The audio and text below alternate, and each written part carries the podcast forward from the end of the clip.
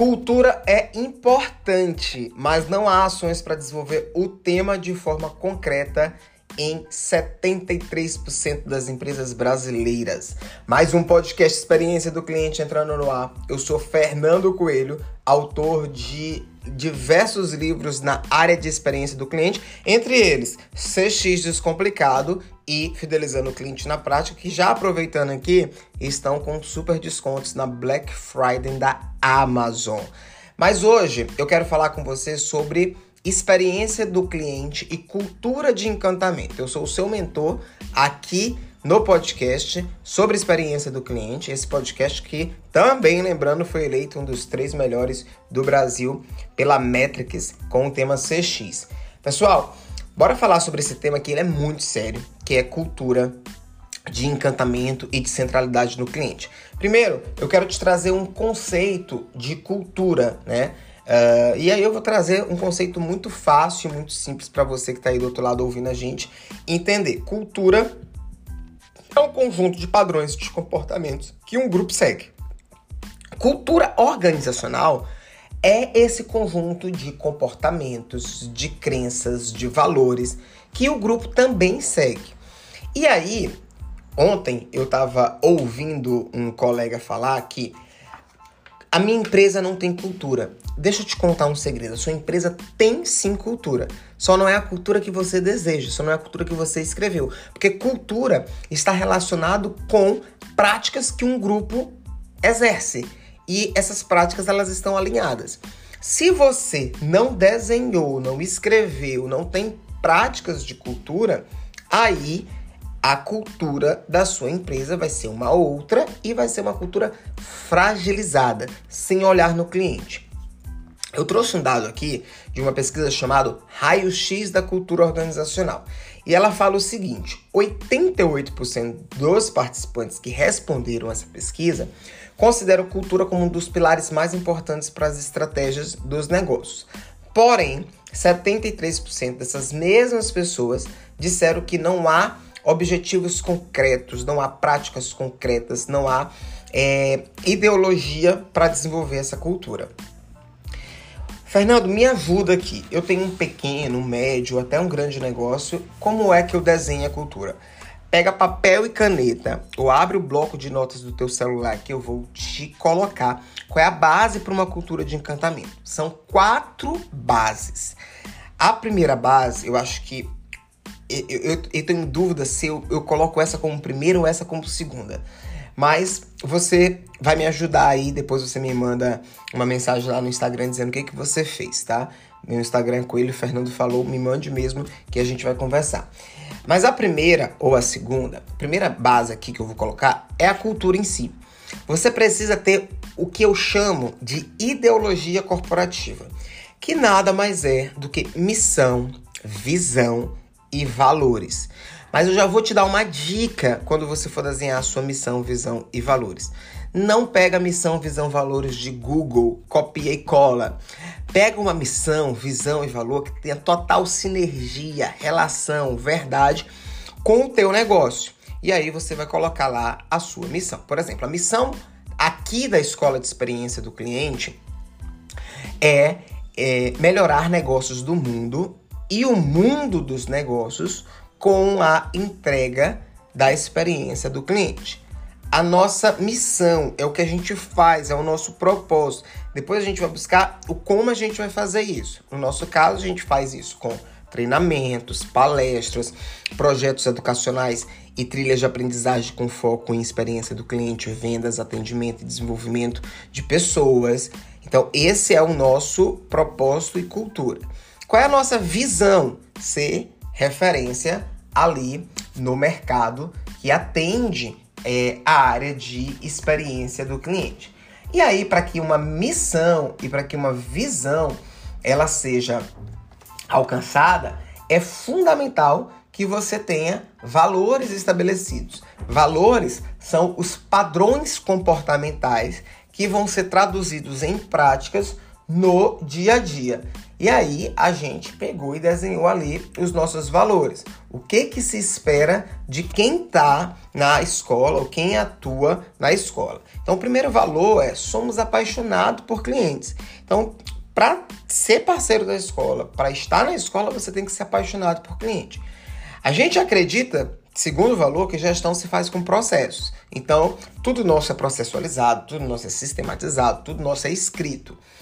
E aí a gente traz outros valores, cuidar de pessoas, líder precisa ser desenvolvido, resultado precisa ser sustentável, inovatude, né, que é inovação com atitude. Então, todas as pessoas que estiverem dentro da escola de experiência do cliente precisam ter esse valor. Se não tiver 100% deles, a gente vai desenvolver. Então, para mim, enquanto profissional, educador, pesquisador, a primeira base é cultura. Bora para a segunda base centralidade do cliente. Todo mundo que precisa ter uma cultura de encantamento precisa colocar o cliente no centro do processo. Então, o que é colocar o cliente no centro do processo? É pensar no processo focado no cliente, é pensar em como vai atender esse cliente, é pensar em como vai ser o pós-vendas, é pensar se esse cliente tiver um problema, como vai ser resolvido de forma rápida, ágil e assertiva. Então, você uniu ali cultura e centralidade. Para cultura e centralidade funcionar, ontem eu estava dando uma mentoria e eu falava isso para o meu mentorando. É, a gente fala muito que tem gerente, né? É, e aí ele falou: Poxa, eu contratei dois gerentes comerciais. Eu disse: Antes de ter gerente, você precisa ter gestão.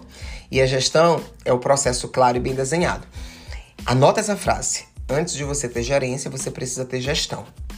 E aí, para cultura e centralidade funcionar, precisa ter os processos desenhados. Aí você vai desenhar procedimento operacional padrão, rotina de loja, checklist de loja. Você vai desenhar é, tratativa de reclamação e tudo isso de acordo com os dois outros elementos do negócio que eu falei: cultura e centralidade. E por fim, vem pessoas. Lembrando que isso é a base, tá? Isso é o BBF, é o básico bem feito. Aí vem a base. É, nessa base contempla também pessoas. Então essas pessoas elas vão ter que ser contratadas com base na cultura, nos processos, nas centralidades, treinadas com base na cultura, na centralidade, no processo. Essas pessoas elas vão ter que ser desenvolvidas com base na cultura, na centralidade, no processo. Percebe que é uma uma, uma ordem é, que elas têm convergência? Então, a base para você ter uma cultura é, de centralidade e de encantamento são essas: cultura, ideologia, mais centralidade, olhar do cliente, mais processos, todos os procedimentos que vão fazer com que o encantamento seja entregue e pessoas, que é o que vai fazer esse processo ser bem executado. Aí o que que acontece, gente? Vem um negocinho dentro de cultura chamado inconsistência. E não sou eu que estou falando não, tá? É mais uma vez o relatório raio-x da cultura. O relatório ele falou que existe uma inconsistência e que apenas 35% das empresas que foram pesquisadas consideram que há uma realidade entre a prática e o que é dito. Então, a cultura para funcionar, ela precisa ser vivida. Eu falo isso em toda empresa, em toda aula que eu estou. A cultura para funcionar, ela precisa ser vivida, tem que ser viva, não pode ser de parede. Então tem que ter ritual de cultura. Eu ensino isso lá na escola de experiência do cliente. O que é o ritual de cultura?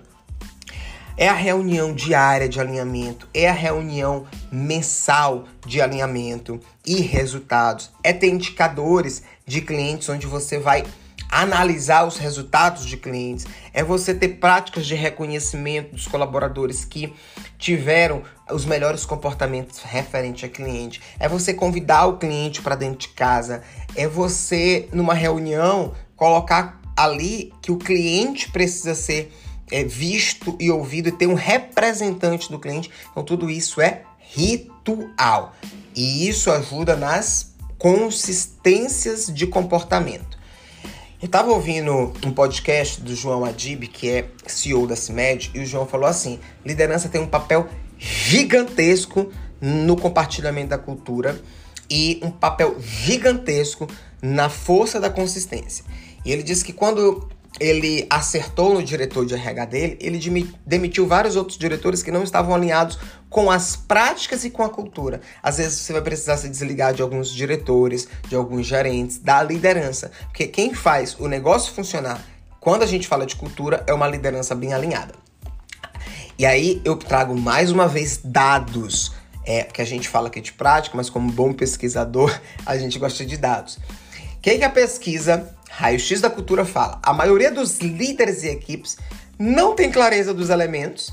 É, eles dizem que a cultura ou subcultura bloqueia o desenvolvimento do negócio. E 72% desses, desses é, negócios que responderam à pesquisa afirmam que a maioria dos líderes e equipes é, não sabem o que fazer e 62% não conhecem elementos que impulsionam o negócio. Então, cultura, eu, eu acredito muito nisso é uma das coisas mais importantes, mais relevantes e mais fundamentais para dar base para todo o resto, para dar base para venda, para processo, para gestão. Ser uma cultura clara, é, todo mundo vai ficar perdido, todo mundo vai fazer o que quiser e ninguém segue ninguém. Então, se você quer entender mais sobre gestão, sobre cultura, sobre desempenho, é importante que você tenha isso em mente, né? Porque isso vai fazer a diferença. Esse foi o nosso podcast dessa semana com drops de insights sobre cultura de encantamento. Porque antes de falar sobre encantamento, a gente precisa falar sobre base e a base é cultura. Eu espero muito que você tenha gostado. Se gostou, me dá um oi lá no LinkedIn, me dá um oi lá no Instagram. Me dá um feedback que pra gente aqui da Escola de Experiência do Cliente é muito importante. Esse podcast é um oferecimento da Escola de Experiência do Cliente, a sua escola de treinamento e desenvolvimento focada em negócios, marketing, experiência do cliente e vendas. Eu espero que você compartilhe com o seu grupo no WhatsApp, da firma, no seu Instagram, no seu LinkedIn e tenha uma excelente semana. Até a próxima.